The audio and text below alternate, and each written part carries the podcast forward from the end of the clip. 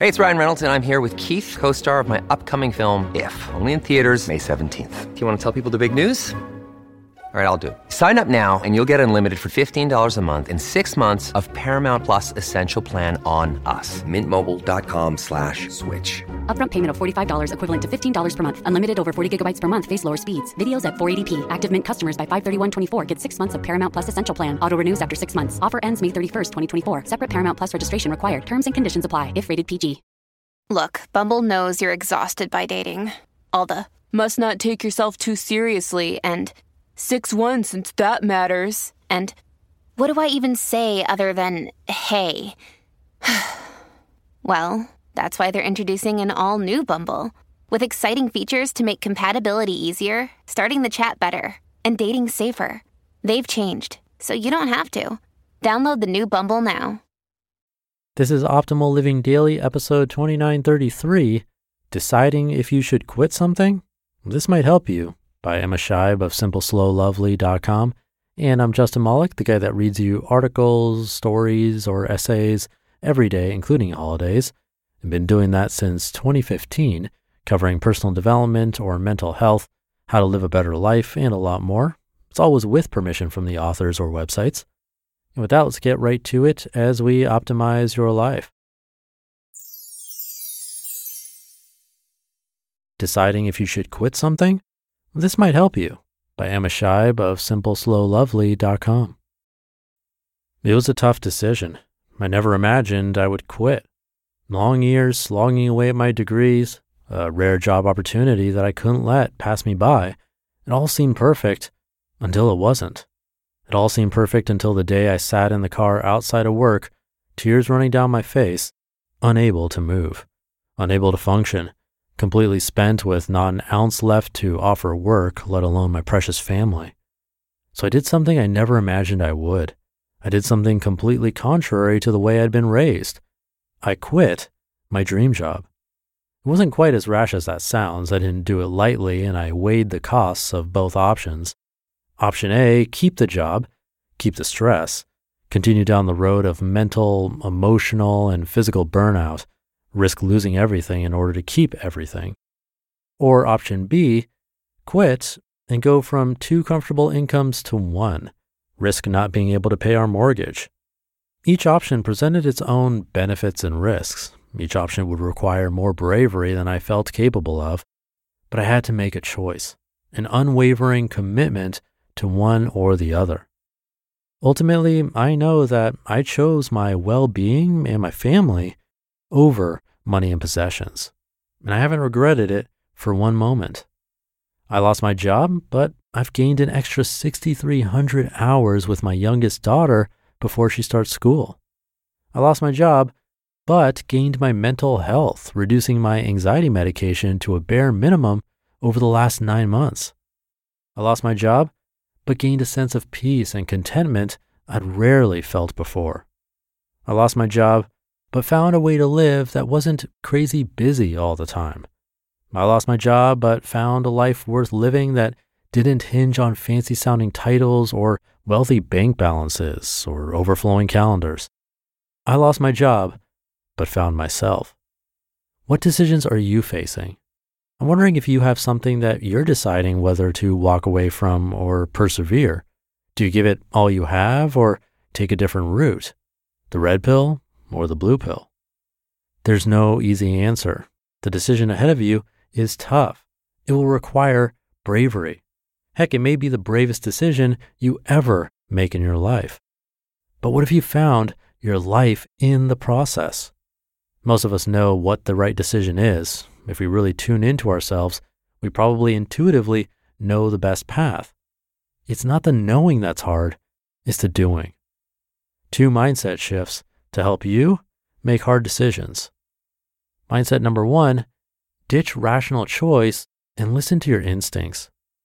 Sometimes difficult choices mean we need to research our options. We need to lay out all the facts in a logical, rational fashion so we can weigh things up. We need to tap into the wisdom of family and friends. But what if there was another way? Because what if you can't hear your true self, your unconscious self, with all that extra noise? Several studies over the past decade have shown that decisions made by the unconscious brain outperform those made by rational choice. Essentially, there is evidence that going with your gut instinct is likely to result in the best decision. By all means, do the homework, but spend some time in silence, tuning into your gut too. And mindset number two, don't get stuck thinking there's a right or wrong decision. Life isn't as black and white as it's made out to be. Gray is perfectly normal and acceptable. And sometimes option A is no better than option B, it's just different. It's the commitment to one or the other that makes it the right choice for you. The concept of no absolutes is hard to grapple. I struggle with it daily. But think about a simple choice. It doesn't matter what brand of milk you choose, right? Essentially, they'll do the same thing. They'll taste the same, look the same, and cost similar. There's no right or wrong choice for something as trivial as milk. Why? You're not emotionally invested in one milk brand over the other. But what if your decision has huge emotional consequences, like leaving a job or leaving a partner? Professor Ruth Chang proposes a five step process for tough choice making. Number one, figure out what actually matters when it comes to choosing your options. Do you care about the taste of the milk or that one brand will stay fresh for longer? Or do you care about having the most expensive brand? If you don't decide this now, it may lead to wavering between options later. Number two, make your pros and cons list for each choice. We're still being logical and rational here. The second step is where most people stop. Number three, recognize that these two options will both have good and bad points or consequences. When there are emotions and values involved, we cannot compare the two options in a scientific manner the way we would compare two brands of milk. It's not possible. Number four, make a commitment to one or the other. And this is it, baby. This is where the rubber hits the road. It's the most difficult step. But by doing this, by making a choice and a commitment, you're choosing your own path. Which leads to the fifth step, number five. Chang explains that this step is the forging of your path. It's the making of your identity. It's taking responsibility for your commitment and choice and creating yourself. I think that Chang's theory and steps give incredible freedom and power to us. They enable us to let go of perfection and embrace the gray that life offers us every day. It also means that we get to be the authors of our lives. We choose to take responsibility. If you have a tough decision ahead of you, I'd encourage you to try one of these mindsets as you approach it. You just listened to the post titled Deciding If You Should Quit Something? This might help you by Emma Scheib of SimpleSlowLovely.com.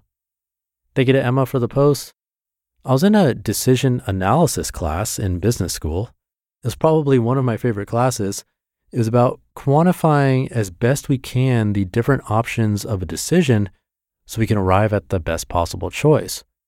I learned something interesting in that class it's not so much about the quantifying and crunching of numbers as it is getting to the root of the problem.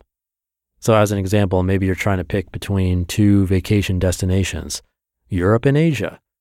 Well, there's a cost factor, the distance, the language spoken. All these things are going into the decision, and it can be overwhelming to think about it all. We can get stuck in analysis paralysis. But when you go through these factors, especially if it's a tough decision, usually you find this sort of big overall goal that we're trying to achieve, which in this case is probably just which trip we're going to enjoy the most. Isn't that what it all comes down to?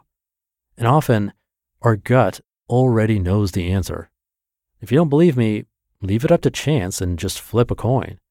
While the coin is flipping, there's a decent chance you'll be secretly wishing for one option more than the other. So I say all of this to remind you, and me really, to step back look at the bigger picture. Sometimes that's all we need. So think about that big picture, make those decisions. Have a great day. Thank you for listening and being here, and I'll see you back here tomorrow as usual, where your optimal life awaits.